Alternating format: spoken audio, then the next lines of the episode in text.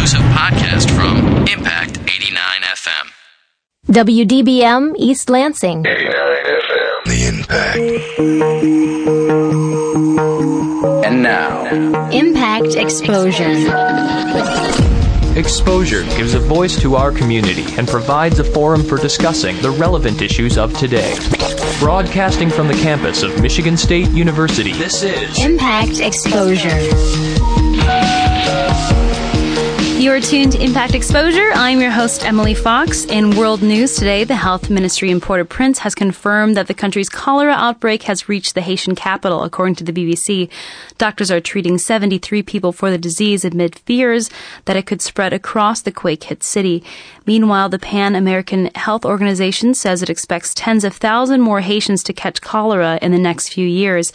The health ministry says so far over 580 people have died in the epidemic.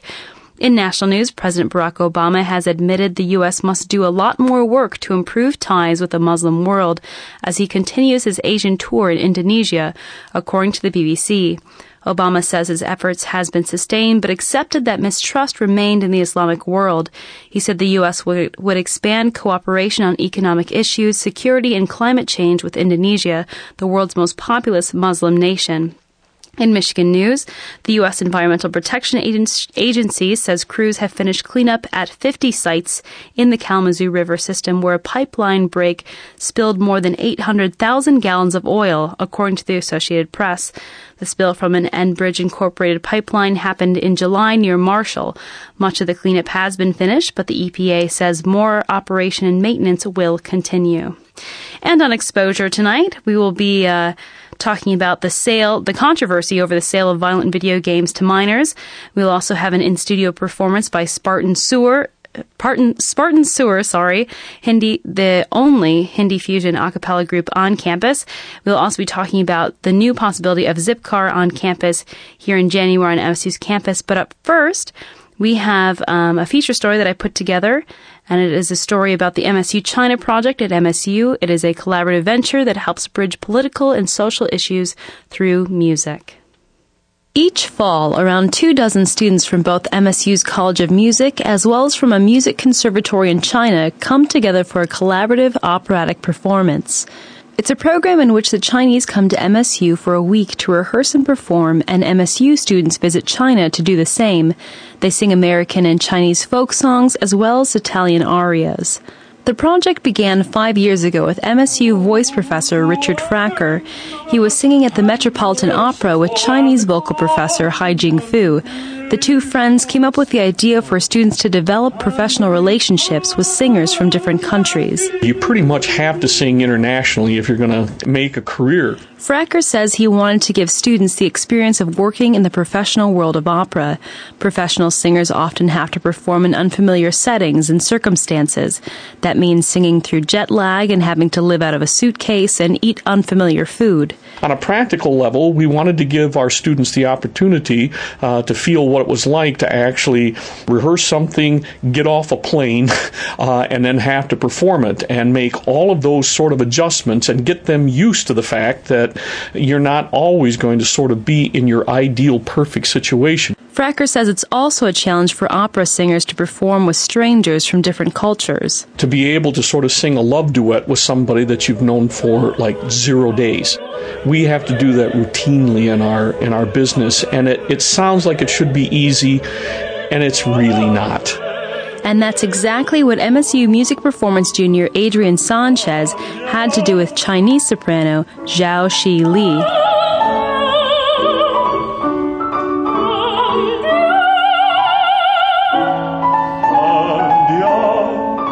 The two vocalists sing longingly in a close embrace after having met a few days before.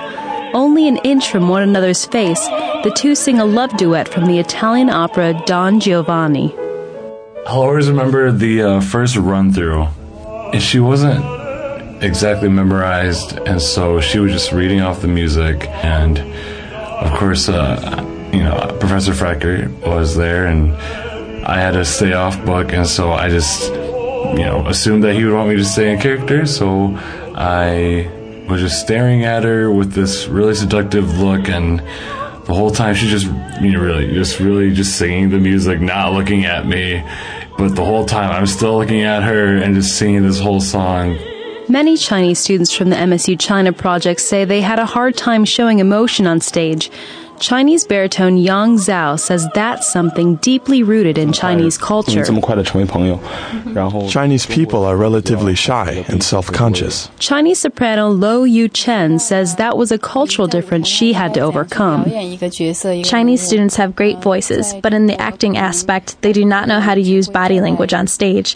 Since I've been here, I've learned a lot from the singing of American students, how they use their body and facial expressions to create a character.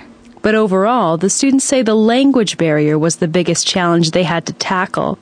Yet Sanchez says the music helped everyone overcome those differences. It just brings two worlds together with music. Like it just shows how powerful music, the language of music can be. Like obviously, I was singing with the Chinese person, but in Italian virtually all the time we talk about how music is sort of a universal language. Professor Fracker says it's easy for students to relate through music. That that it touches our souls in, in, in such a, a deep and profound way that it connects people from very different places in very different ways, and yet we all feel it sort of the same. It overcomes an awful lot of obstacles. Music performance junior Brandon Manson, who sang in the MSU China project this year, says breaking down those barriers was an important part of the experience. Professor Fracker and, and Haijing Fu, who's a very good friend of his, the Chinese professor, um, they both have made this trip happen, and I think that that's been their goal the whole time is to show that we can be united with with music and performing together and having a common experience of that. And that it doesn't matter what country you're from, you know. Manson says the program made him realize how valuable it is to make those international connections. There's definitely a nationalist feeling about the entire place. And I think that they're trying to expose more of the country to a program like this where you have people working together from China and America or other Western cultures and start to bring people together because, you know, in 20 years, China may be the biggest superpower in the world. And if we don't have a way to you know have good relations with each other i mean what's going to happen? So I, this is a program that i think is very important to that and definitely shows the importance of how music can bring people together and as the singers of the MSU China Project end their concert with the song Sing to Love from the opera Die Fledermaus, American and Chinese students stand arm in arm on stage as they wrap up another performance and another year of the collaborative venture.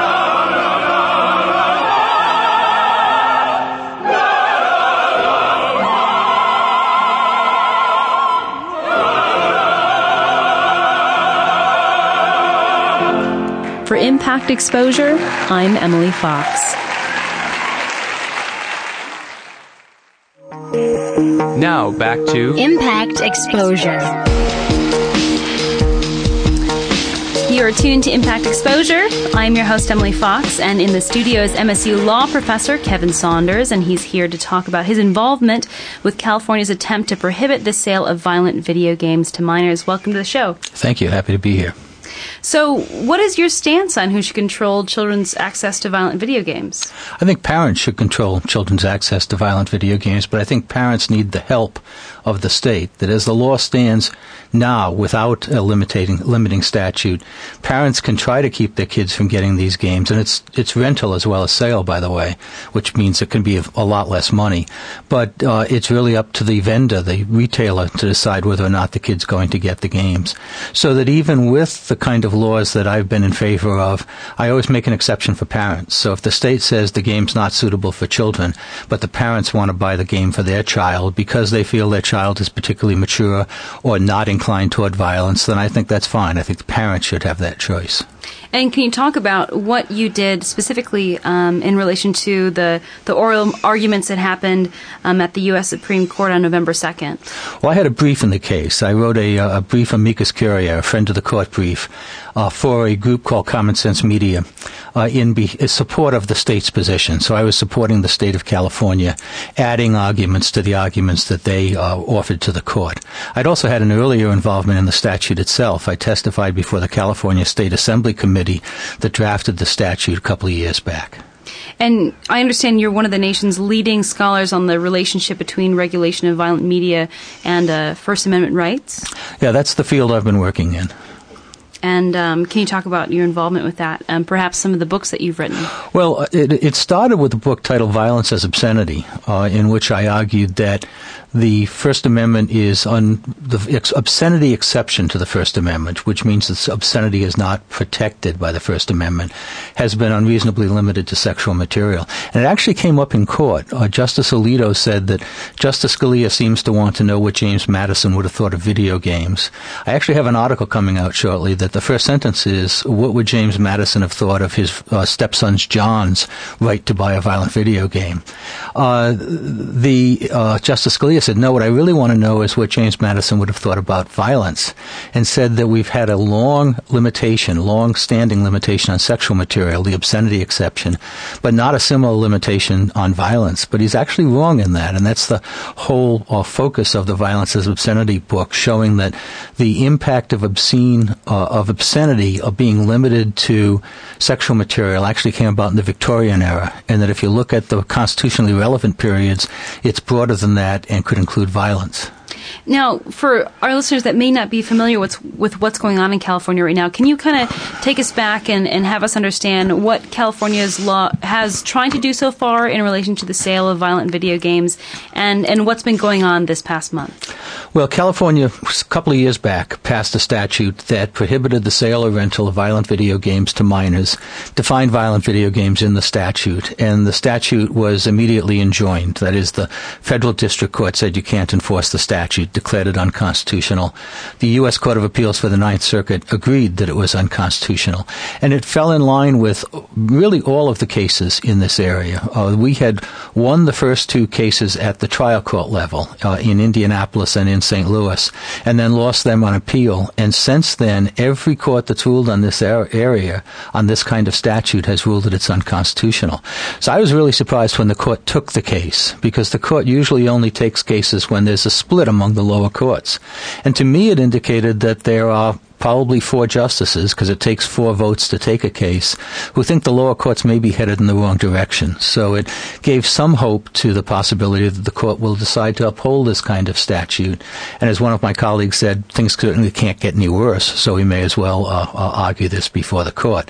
So uh, when the case is scheduled, briefs are due uh, over the summer, and I wrote a brief, as I said, on behalf of Common Sense Media, uh, and uh, in support of the state, and then the oral oral arguments were scheduled for the second, and the state gets up. They have a half an hour. They start to get into an argument, and then the justices kind of go after them right away. And then the industry representative got up, and the same was true for him. Now, do you think um, that making a restriction um, on the on the sale of violent video games violates the First Amendment? I don't think it should be seen as violating the First Amendment, and there's a couple of ways to argue that. One is that the First Amendment should not really speak to children all that strongly, and that was the focus of my second book, which was titled "Saving Our Children from the First Amendment."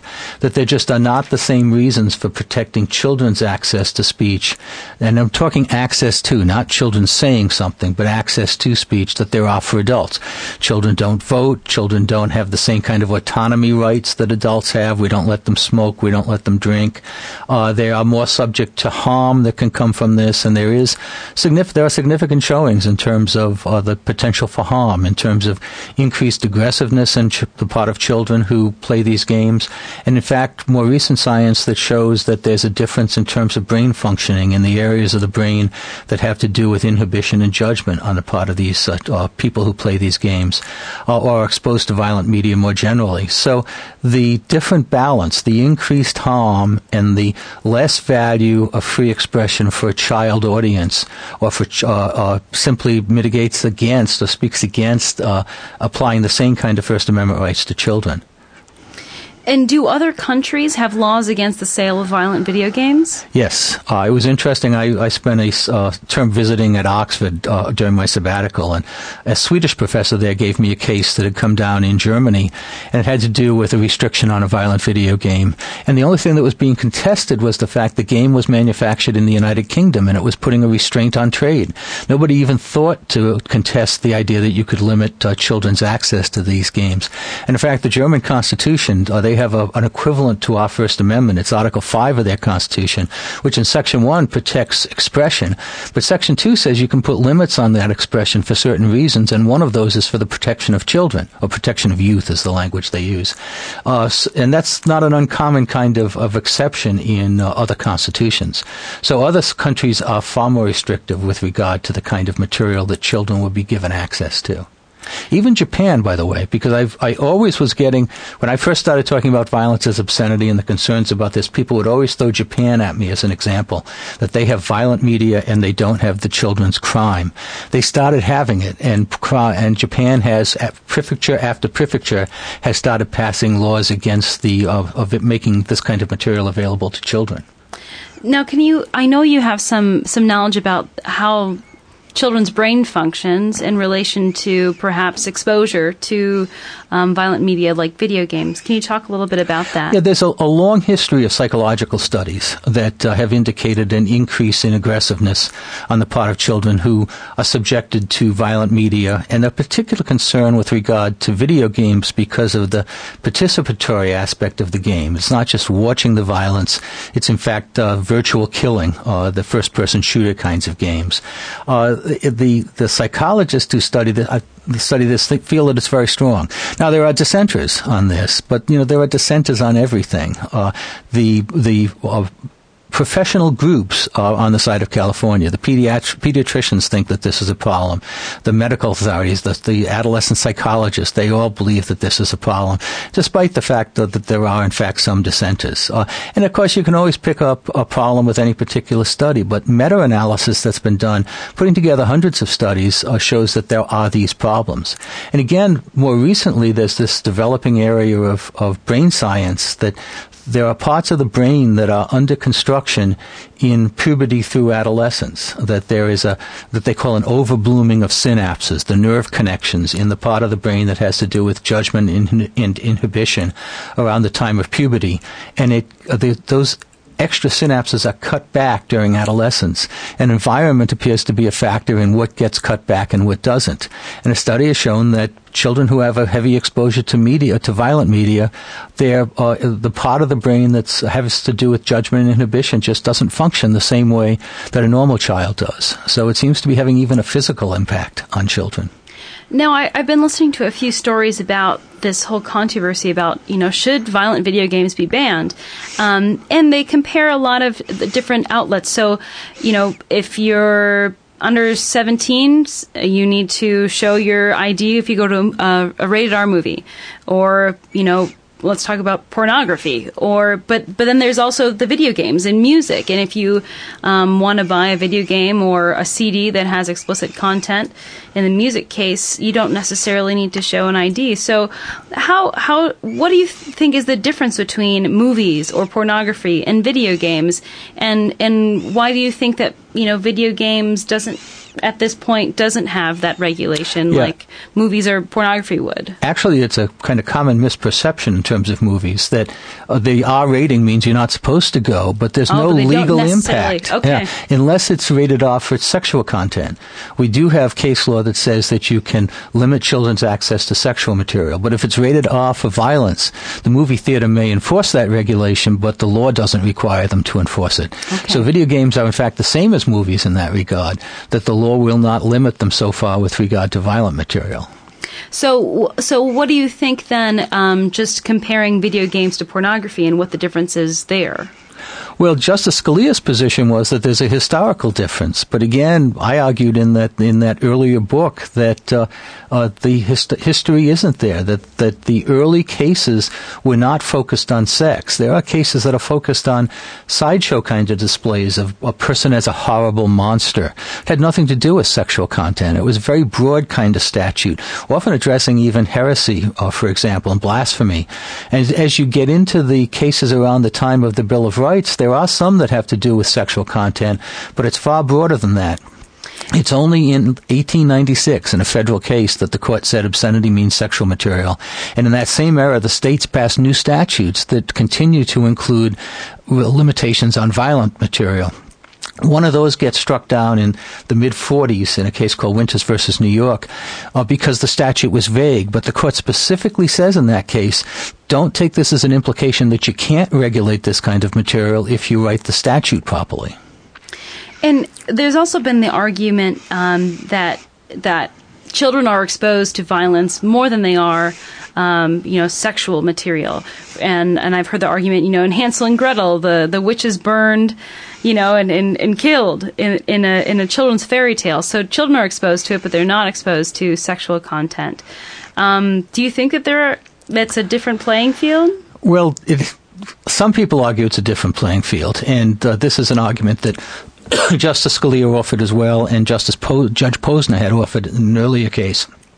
And it is true that there has been violence in uh, uh, fairy tales, but we're talking a whole different level. I mean, we're not talking about somebody decapitating a child with a shovel uh, and then setting the body on fire. Uh, we're talking very fantasy that, that, you know, a witch throwing somebody in an oven, right? Uh, children may be somewhat bothered by that, but they also seem to like those kinds of stories. It just does not have the same impact, and it particularly doesn't have the same impact, according to the psychologists, of somebody sitting there actually shooting at the, uh, the victims on the screen or actually causing the decapitation or whatever other uh, uh, harm is being brought about. I mean, the kind of games that we're playing now, or the children are playing now, are the kind of games that the military used less violent in terms of decapitations and that sort of thing. But the first person shooter games, same kind of games the military used to increase the willingness of soldiers to fire on the enemy uh, dramatically, uh, and we're letting children do it without the emphasis on discipline uh, and following orders that we try to t- they would try to teach in the military. Well, in the studio, I have MSU Law professor Kevin Saunders, and he's here to talk about his involvement with the California's attempt to pro- to prohibit the sale of violent video games to minors. Well, I look forward to see what happens with this case. Um, Thank and, you. I do too. And we'll keep in touch. Thanks. You're listening to Impact Exposure. For more variety than you'll hear on any other station, listen to the Impact Prime Time, where you can find a different specialty show every night of the week. Monday nights from 8 till 10, The Asian Invasion brings you the music from the rising sun. We'll bring you the latest pop, indie, rock, and electro from Korea, Japan, and China. Only on Impact 89 FM. An ordinary day, an ordinary family's living room filled with an ordinary bunch of kids, and they were doing nothing. When suddenly. That's a personal foul. Inactive activity on a sunny day. Coming to the rescue was NFL running back Reggie Bush. Let's play. And play they did. There was running and jumping, and laziness was crushed. Hey kids, don't get a lazy penalty. Go online to smallstep.gov for fun playtime ideas. So you can be a player too. Brought to you by the U.S. Department of Health and Human Services and the Ad Council. Attention shoppers, if anyone is missing a rather plump set of love handles, please come to the customer service counter and claim them. The ample love handles were lost in the produce department department where their former owner had purchased fruits and veggies to munch on during the big game. Thank you and have a good day. Small step number 81 snack on fruits and veggies. It's just one of the many small steps you can take to get healthy. Learn more at www.smallstep.gov. A public service announcement brought to you by the U.S. Department of Health and Human Services and the Ad Council. Now back to Impact Exposure.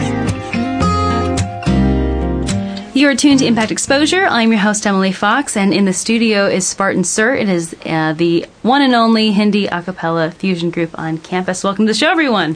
Thanks. so I guess we'll start off and say, what is, I guess, uh, Hindi a cappella fusion? What does that mean? Um, well, basically, we sing in Hindi and English, and there's nobody else on campus that does that, obviously. Um, a lot of other campuses have groups like this, so we thought that we should start one here because we all love to sing, and it's our passion. And and is that hard to fuse Indian music and American music together? You would think so, but a lot of the songs they kind of mesh well together. So we create mashups. I mean, we sing in just Hindi and in just English, but a lot of songs um, you can actually put together really easily and create a mashup. And and how long have you guys been around for?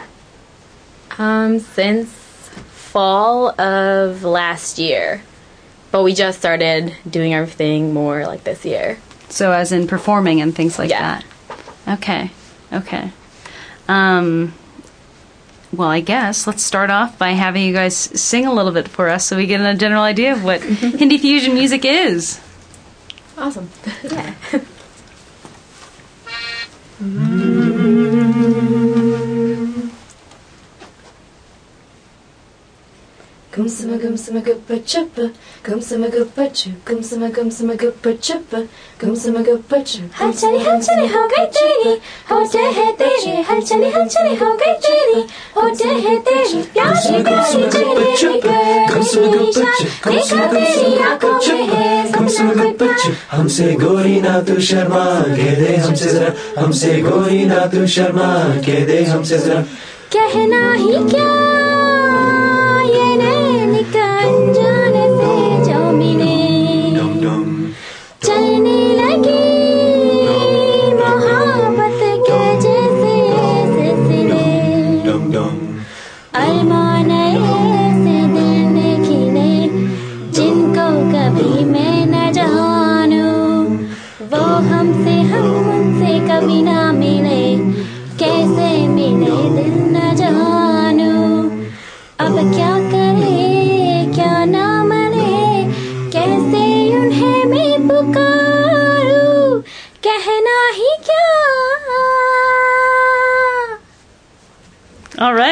And this is uh, Spartan, Spartan Sewer, Sir, sorry, not Sewer, in the studio. Thank you so much for performing for us. Um, so I guess from my perspective, I heard more Indian music than American music in that song. Is this? uh, Do you think this sample is, is a good representation of the type of music that you guys perform? Um, well, this was just in Hindi, but we do both, but we're not really quite done with this song yet, so we didn't want to perform Right, right. the whole thing, but you'll hear in the future more. So, so is it kind of like I'll hear this song and then it'll go into a popular music song that I yeah, know? like a Chris Brown song or something like that. Interesting, interesting. And do you know of, of any other groups that are similar to this, like at other universities? Yeah, we actually have a lot of friends at the U of M one. Their name is Maize Mirchi, and they've been really helpful in helping us figure things out, you know, as we're trying to become more known on campus and things like that. But there's a lot of universities around the country that are similar to what we are, that have been around much longer than we have. So, do does everyone in the group have experience with Indian music and and uh, strongly influenced by that? No, actually, um, for for us, half of us are trained in Hindi and in English, and some of us are, or some of us are trained in Hindi, and then some of us are more. Um, we sing more of the English music, so we help each other a lot, a lot in trying to figure out how everything's going to go together and what we're going to do with that. And, and why do you think it's important, or why do you what do you think that uh, a Hindi fusion group can bring to MSU's campus? Culture, Yeah, hundred percent. Yeah, we're all really close and t- closely tied to our roots, and so this is a really good outlet for us to kind of bring both of our worlds together and show people that you know we're still really close to being Indian and really involved in that, but we're still also really modern and fun. yeah. So is everyone here from India, or their family is? Mm-hmm. Yeah. Yes, no. Okay. But we're open to everybody. It was just a coincidence that everybody's Indian. And um, so I guess how did how did this form then? How did you recruit people to be in this group? Um, we had auditions. Okay, just open auditions. Yep.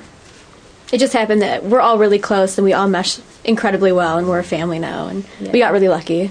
So we have quite a few a cappella groups on campus, um, probably Mhm. you know five or five or so, um, and they're all very traditional um, a cappella groups. But I've heard of a cappella groups that only whistle or you know things like that um, at other universities. Um, so when I hear your sound, it's very very different. Um, than the type of repertoire that you hear from most of the most of the a cappella groups. Do you guys feel like outsiders to the a cappella community, or is this kind of your stamp and your um, individual flavor that you want to bring to it, and you're and you're embracing that? Yeah, absolutely. I think that this is it's kind of fun to be the only people on campus that can you know that do this, and we're still gonna work to get more involved in a cappella group, like and with the other a cappella groups, like Acapalooza that happened um, in October. We hope to do that in the fall next year. But I think it's cool that you know this is kind of our thing, so it makes us a little different. And so, while the example that you sang here tonight was just Hindi, um, why did you decide not to just have a Hindi a cappella group, but to fuse the, the American music in there as well? Um, well, not all of us are trained in Hindi, so a lot of us don't actually know how to pronounce stuff in Hindi, and we just thought it would be more like pleasing to like people on campus if it was both. Okay. And and how do you how do you get a lot of your songs? Just from songs that you learned growing up? Yeah, absolutely. I mean, we all watch Indian movies, and so it's we kind of throw out ideas. We're constantly emailing each other back and forth, like song ideas, and if we all agree on a song, then we see what we can mash up with it, or if we want to leave it alone. And so, yeah, just lots of movies. So you guys are a pretty new group. Um, what are your hopes for the future, and are there any shows that people can look um, look out for? Hopefully, we're going to have shows coming up, Yeah. but we hope that in the spring we'll have our own kind of headlining Concert. concert. Um, but yeah, check, you know, look out for us. And you guys have a Facebook group? We do. we do. Okay. Anywhere else where people can look for more information? Um, no, I think that No? Facebook is pretty much All right, so it's, it's Spartan. It's Spartan Sur S U R, and that is the Hindi a cappella fusion group, the one and only on MSU's campus. Thank you so much for joining us tonight. Thank you for Thank you. having us. You're listening to Impact Exposure.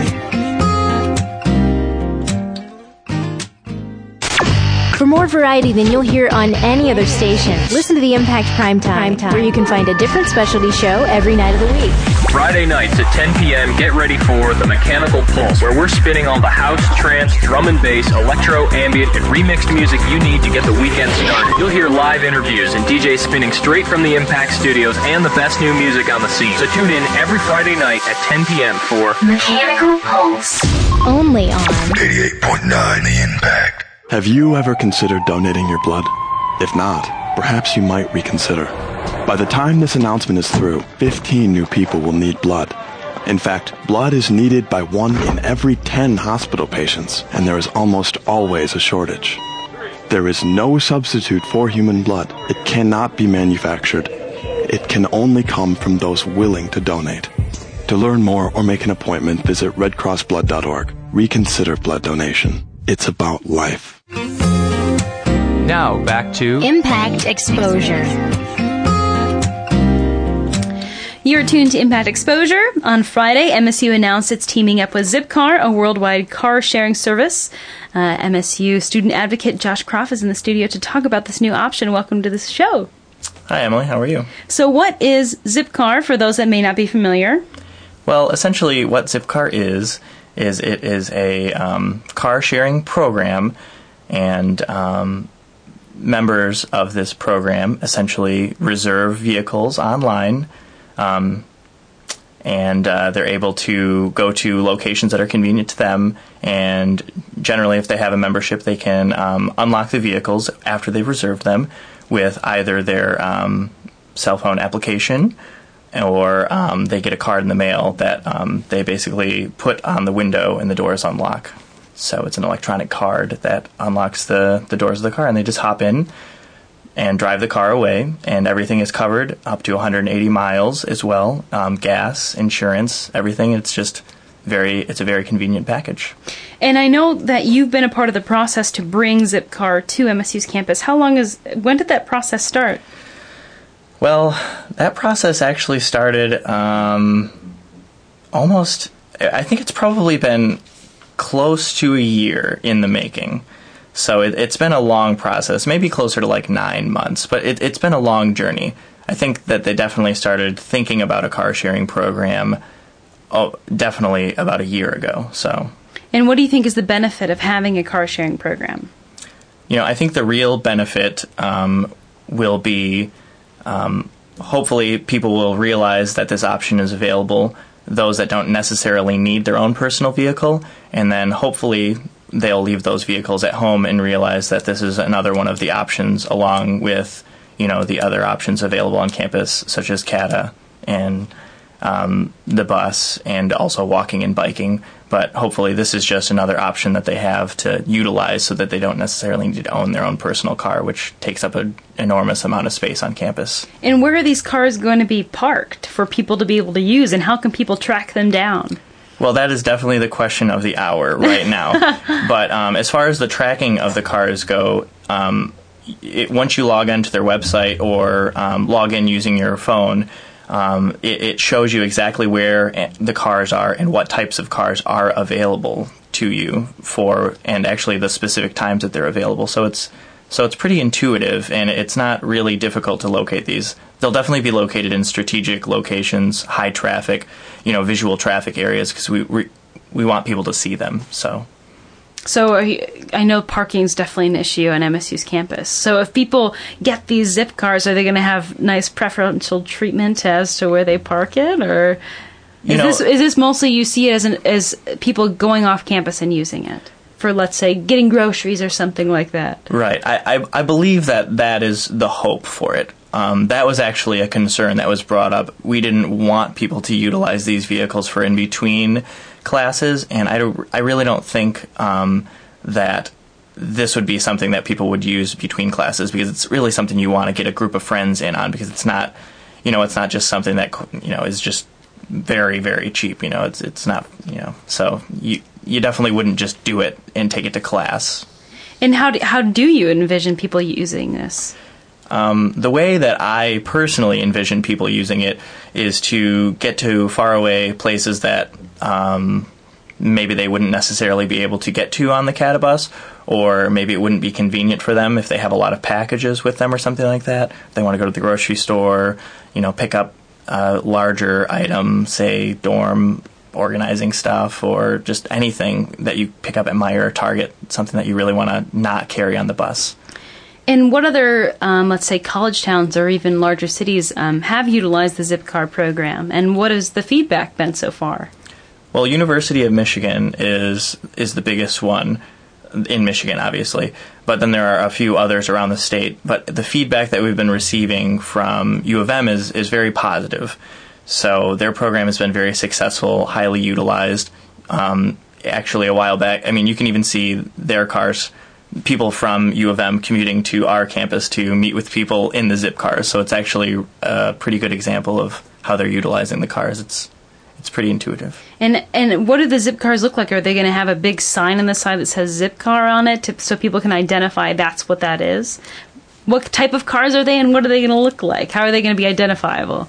Well, um, you'll definitely know that they're a zip car. They're going to have their own designated spots, from what I understand, and they'll definitely have the logo on the side. And the cars will likely be, you know, fuel efficient and environmentally friendly because we're really looking to the the whole point behind this this program is to lower the environmental impact on campus. So they're going to mm, likely be smaller vehicles, fuel efficient vehicles.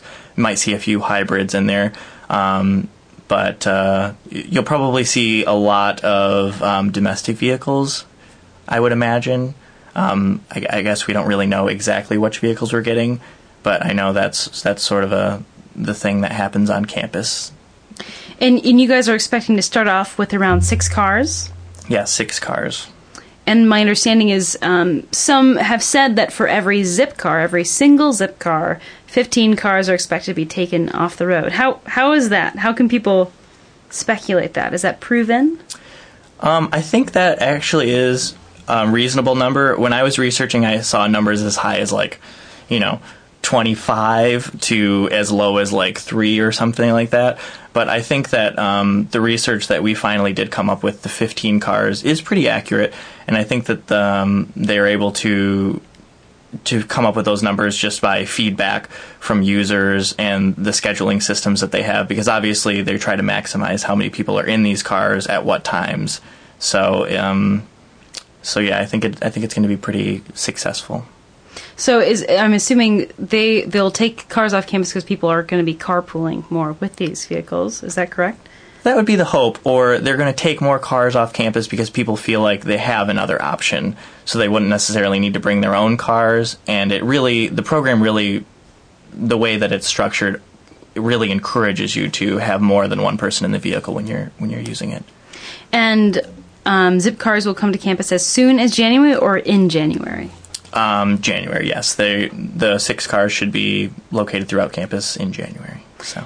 And where can people go for more information about the Zip car program here at Michigan State University? Well, if more people are interested, um, right now I actually looked online to see if they could go and find Michigan State University. Right now, the website does not currently say that you know um, Zip Zipcar is coming to MSU, but uh, soon MSU will have their own Zipcar um, website, and I'm sure that there's going to be some information on MSU's website about Zipcar as well.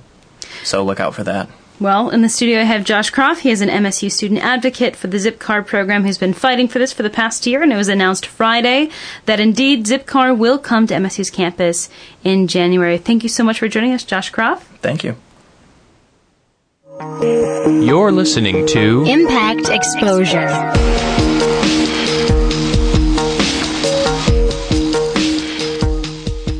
General, we've just received word of an invasion. Speak quickly, maggot! Is it those Canadians again? I don't know, sir. We've just heard that Monday at 8 p.m. the impact will be invaded. You stupid ninny! That's the Asian invasion! It's the poppiest, catchiest, and all around toe tappingest music out of the Korea, Japan, and China! But, sir, I'm no good with Asian dialects. Shut up and listen to the music, Private! That catchy beat knows no language barrier! Now move out, everyone! Sir, yes, sir! The Asian Invasion. Monday nights from 8 till 10 on The impact. For more variety than you'll hear on any other station, listen to the Impact Prime Time, where you can find a different specialty show every night of the week. Thursday nights from 10 until 2 a.m. Listen to the Hours of Power, the scariest and only metal show in the mid Michigan area. Only on Impact Prime Time. Now back to Impact Exposure. Your host, Emily Fox, and in the studio is Professor Brian Ritchie, and he is here to talk about the green economy. Welcome to the show. Thank you. So, what does green economy mean? Well, it, it, it could mean a couple of things. Uh, it can mean the green economy can be the way that we're doing things that are enhancing our environment from everything from carbon emissions to resources that we use. But I think specifically for this region and the, and the way that it's more beneficially used for us is, is the emerging green economy in terms of energy, in terms of products, chemicals, those things that are coming from bio-based products.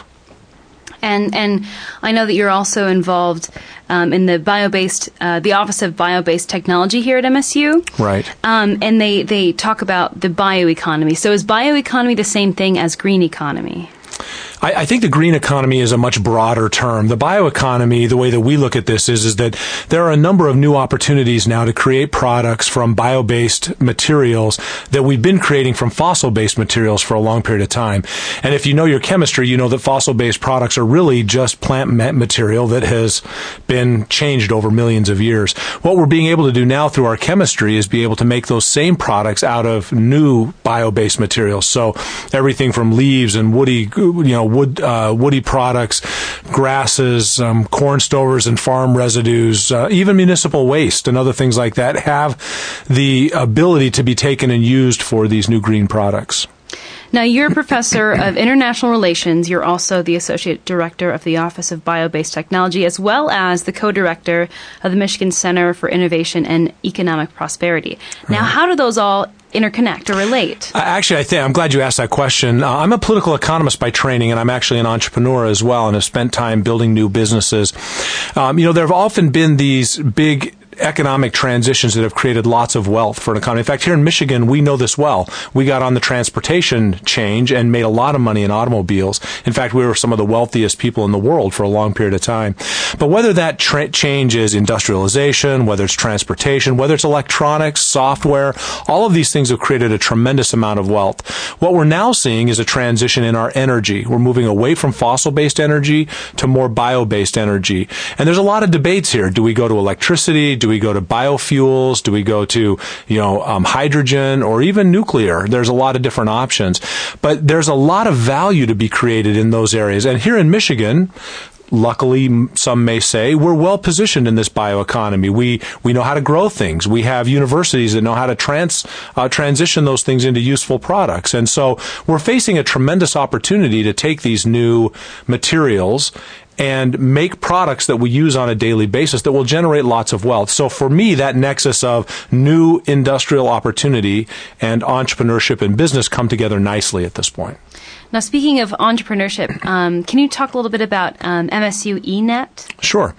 Um, just recently, we've gotten together and created the Entrepreneurship Network, which is a combination of all of the resources and assets on the MSU campus that are that are directed towards business creation and entrepreneurship and startup. And there's quite a bit. Everything from, you know, MSU Technologies, uh, the Product Center, the Center for Innovation and Economic Prosperity, the Center for Entrepreneurship. Um, there's lots of people, professors, resources available available to help people get started. What we wanted to do was just organize all of those, make them available to students, to faculty, and even to community members that might want to start a venture. And they can come to the eNet, and the eNet will help move them around that network and get the things that they need at the time that they need it. And and along with that is is there a class? Um, I, I, believe that's called the Venture Creation and Innovative Mindset class. Right. And that's specifically related to MSU eNet. That's right. What we wanted to do there was again bring these resources together and create an educational opportunity for students and non-students. Uh, we are, this is our first year we're doing this. We have about 40 students in the class. About 10 of those are um, community members that are taking the class not for credit. Um, the class is the entryway to a certificate in entrepreneurship that a student can get um, from MSU that says, I know how to do entrepreneurship. I've gone through this. I understand how entrepreneurs think. I've done a project around entrepreneurship and I have a desire to maybe start my own organization. It might be a not for profit. It might be a company. It might even be a movement of some sort, but we try to help them get prepared to be an entrepreneur. And do you think more so now there is a need for entrepreneurs in Michigan? I, I, think that's also a great question. If we look historically, we can see that Michigan has al- always produced entrepreneurs. I mean, think of Henry Ford. What a tremendous entrepreneur. Um, Edison. If you, there's a lot of people, and we've done entrepreneurship here really well. We've just kind of gotten away from it. It's almost time we're saying, let's go back to the future. Let's get back to our roots as an entrepreneurial community that creates value and new opportunities. And and I know you're helping create that entrepreneur community through MSU eNet and things like that. But how else can Michigan help create um, an entrepreneur mindset or, or, community? Another great question. We uh, we need to make sure that we create the institutional environment that supports entrepreneurship. And if you think about entrepreneurship generally, its characteristics are you have to be able to fail, you have to be able to take a risk, you have to be able to uh, have some institution that will support you during that period of time. So if you think about policies, well, there, we ought not to punish an effort to try. You know, if we're going to try and fail, someone ought not to lose their house, for instance. Um, we ought to have resources available. Entrepreneurship is a very resource hungry enterprise. Um, we've got to have people who are willing to invest. We have a lot of money in this community that stays locked up, that doesn't get utilized in productive ways. So we need to think about ways to encourage new kinds of behavior um, that will facilitate entrepreneurship. And can you talk a little bit about the Hatch? Sure. Uh, again, some of the movement that the university is making towards entrepreneurship is to provide opportunities for students to test their ideas. Kind of exactly what I was talking about a safe area where you can fail quickly. You can find out quickly whether this idea has any merit. So the university has invested almost $100,000 to create a space where undergraduates can come and practice their new ideas. Now, the neat thing about this as well is we've secured funding from the community in a, in a uh, it's really an endowment that will allow us to put in twenty-five to seventy-five hundred dollars per student for them to actually go out and make prototypes, do proof of concepts, test their product out in uh, laboratory space, little things they might need to move that forward. So they have the place to do it, they have the money to do it. Now we've taken away all the reasons not to do it. And do you know of um, any projects that people where people have utilized um, the hatch? Just getting started. In Okay. fact, it's being built right now. Uh, we hope to have it up and running here in the next few months uh, and available for undergraduate students to use. abraço. And can you talk about Spotlight Michigan? Yep, Spotlight Michigan is also connected to this. Uh, this is a class that's been going on for the last five years, in which we've handpicked a group of students and basically given them a policy question. You had asked, you know, what should we do as a community to facilitate entrepreneurship? We've been asking these students that same question, and they've come back with various answers. Things like, well, we have to change our infrastructure, our funding availability. We have to create ways to keep and attract talent. Um, we have to figure out what companies need and make sure that the universities are producing the talent that the companies need. Um, so every year they go out and do this comparative research to try to understand how to increase our entrepreneurial capacity in this area. Now, you've also um, done some work in Southeast Asia, I understand. Yes. And what did you do there? Well, I've, you know, so I'm kind of a weird academic. I spent the first 10 years of my career in the computer industry, and I owned my own company twice as an entrepreneur. Uh, once very successfully, once very unsuccessfully, and I think I learned more from the failure than I did from the success. Uh, but in my, the end of my career there, I was working for Novell, um, which is a computer um, networking company, and uh, took a buyout, went back and got my PhD. I'd gotten my MBA beforehand, but all of my work before had been done in Southeast Asia. I was interested in how economies, how whole countries upgrade technologically. But while I was doing that work in Southeast Asia, I realized that places like Singapore and Thailand and Malaysia were undergoing rapid technological change and upgrading. And the question came up from a colleague, not even from myself, how would I apply what I'm learning in Southeast Asia to Michigan? And to be honest, I'd never thought about it. I'm not from Michigan. I didn't really care what was happening in Michigan. Um, and all my work had been done in Asia. But as I, on the plane ride home, as I thought about this, I thought, what a great test um, opportunity. Here Michigan is, having been very entrepreneurial, very growth oriented before, stagnating now. Could we get back to that? And so my whole thing was, could we apply some of the things that we learned in these other regions to Michigan? And would that help us kind of get back on track? And what kind of things do you think that have you been able to apply, or some things that you'd like to apply that's happening over there? Well, I, some of the great things that you see in places like Singapore, and you know, a lot of people argue, well, nothing you learn in Singapore can be applied here because they have a different government and different institutions. Fair enough to some degree, um, but they've also made some very interesting um, observations. kind of funny, but to begin with, Singapore felt like they got, had no innovation because nobody in Singapore owned a garage the the myth is right. You think about Apple Computer, you think about Microsoft, that these were all formed in someone's garage, right? So they went out and rented garage space for all of their people. They weren't even connected to their homes, but it was kind of a place they could go to innovate. And interestingly enough, that did matter to some degree. There needed to be a place, a space where people could go and work on their stuff. Then there was the obvious that resources needed to be applied, and you couldn't say, well, I'm not going to apply this resource if there's any opportunity of failure, right? And so sometimes we get over analytical about what's going to work and not work without just trying things. So they allocated a billion dollars and they said, we'll put a million dollars on a thousand ideas. Uh, you know, that's the billion dollars. And they said, let's just see what sticks. We'll throw it all against the wall. And it turns out a lot stuck. Um, and so, you know, these, the, the opportunity to just try new ideas, new things becomes very critical in our growth and our progression. So, with all of your, your varied experience here at MSU, as I mentioned before, um, I'm talking to MSU Professor Brian Ritchie. He's a professor um, of international relations, as well as he's also involved in the Office of Bio Based Technology, as well as the Michigan Center for Innovation and Economic Prosperity. So, with with your varied expertise, um, what are some things that you're really excited that MSU is doing, and what type of things would you like to see MSU involved in in the future? Well, I, I think it starts from the top down. Um, you know, President Simon is very focused on economic development and entrepreneurship, and and has has realized that the la- part of the land grant mission of this university has always been to extend what we learn to the community. Um, there's there's a there's a large focus on this at this point. Faculty are starting to understand that the, their research, their innovation might be commercializable. We've made investments from our foundation into a wholly owned subsidiary company called MBI, whose sole focus is to de-risk and scale up new technologies. Um, we've invested in resources like the Hatch, um, MSU Technologies, which licenses our technologies. We put a face on the university called Business Connect, which makes it easy for companies to partner with the university.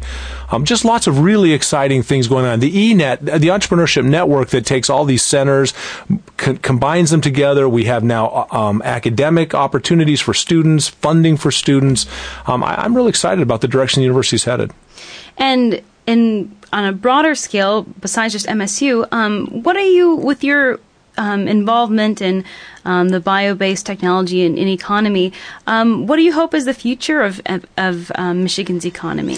Well, I really see us at a crossroads, Emily. I think that what we have is a real opportunity to engage ourselves in an emerging industry um, that's going to tr- create tremendous wealth. Uh, if you think we spend as a country almost $700 billion a year on petroleum alone, you know, if you think about us capturing that value locally, in, in some ways, it would transition the very way that we live. It would push value back into our rural communities. It would make it so those were desirable places to live and work. It would mean that not everybody migrated to the cities. Um, so it would then redistribute wealth among our population.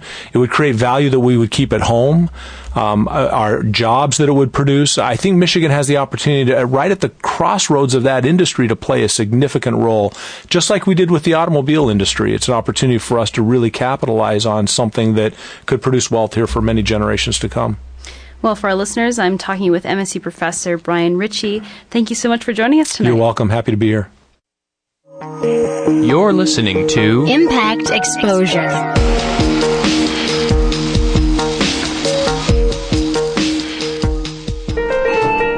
First floor. Hey, what floor are you going to? oh, uh, three, thanks. hey, didn't we, uh, have. Yeah, that one class. Yeah, that's so funny to, to see you, because I thought maybe we could, uh, would you ever wanna, um, I was wondering if you, if I could stick my finger in your eye. What? No. Oh, I just flushed some toilets and touched a doorknob. What? I've been keeping this moist Kleenex in my Ew, pocket. that's uh, so gross. I thought we could, you know, just stick my finger Ugh. in your eye. Is that weird? No, don't touch me. What's wrong with you? Oh, sorry. Well, ever since you got in the elevator, you've been coughing all over your hands and pressing those buttons, so I just thought you were into that kind of thing. Third floor. Freak. Studies show that three quarters of women and only half of men actually wash their hands in the bathroom. That's nasty. Stop the flu and other germs by regularly washing with soap and avoid touching your eyes, nose, and mouth. Or at cdc.gov slash clean hands. Impact 89 FM. For more variety than you'll hear on any other station, listen to the Impact Prime Time, where you can find a different specialty show every night of the week. From 10 p.m. until midnight Sunday nights, listen to the Impact Afterglow, where you can hear a variety of relaxed tracks to help you ease into the start of a new week. Only on Impact Prime Time. Prime Time. Now back to Impact Exposure. Burkhardt for the Michigan Storytelling segment. You know you're in Michigan when a non-resident weasels its way into becoming the state's mascot. Although the Wolverine State has been one of Michigan's nicknames since the 1830s, no one knows why for certain. Wolverines aren't indigenous to the state. In fact, no one can remember the last time they saw one outside of a zoo. Until February 2004, that is, when a single male was sighted roaming through Ubly in Huron County near the top of Michigan's thumb. Described as bulky and bear-like, the wolverine resembles, resembles a badger, but it's technically a member of the weasel family. Carnivorous wolverines, though nasty and gluttonous, are neither hunters nor fighters, small prey excluded, and generally feed off any and all leftovers from other wildlife. Perhaps that's the reason Ohio is thought to be responsible for our Wolverine nickname. During a dispute over Toledo around 1835, Ohioans described Michiganians to be as bloodthirsty for land as this animal is for food. Toledo went to Ohio, ultimately making us victorious. Native Americans may also have contributed to our moniker. When expressing their displeasure in the loss of their land, they compared greedy settlers to wolverines. In the 1920s, the University of Michigan adopted the wolverine as its, official mascot. And at the request of then coach Fielding Yost, two caged Wolverines were carried in by the players before each football game. Quickly growing in size and veracity, the pair was soon retired to a local zoo. What most people don't realize is that Michigan State had the nickname long before their arch rival U of M. From 1900 to 1974, MSU's yearbook was called the Wolverine, but in 1975 they relinquished the title.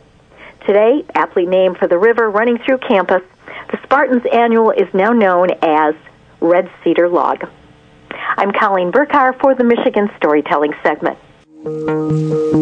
Broadcasting from the campus of Michigan State University, you've been listening to Impact Exposure.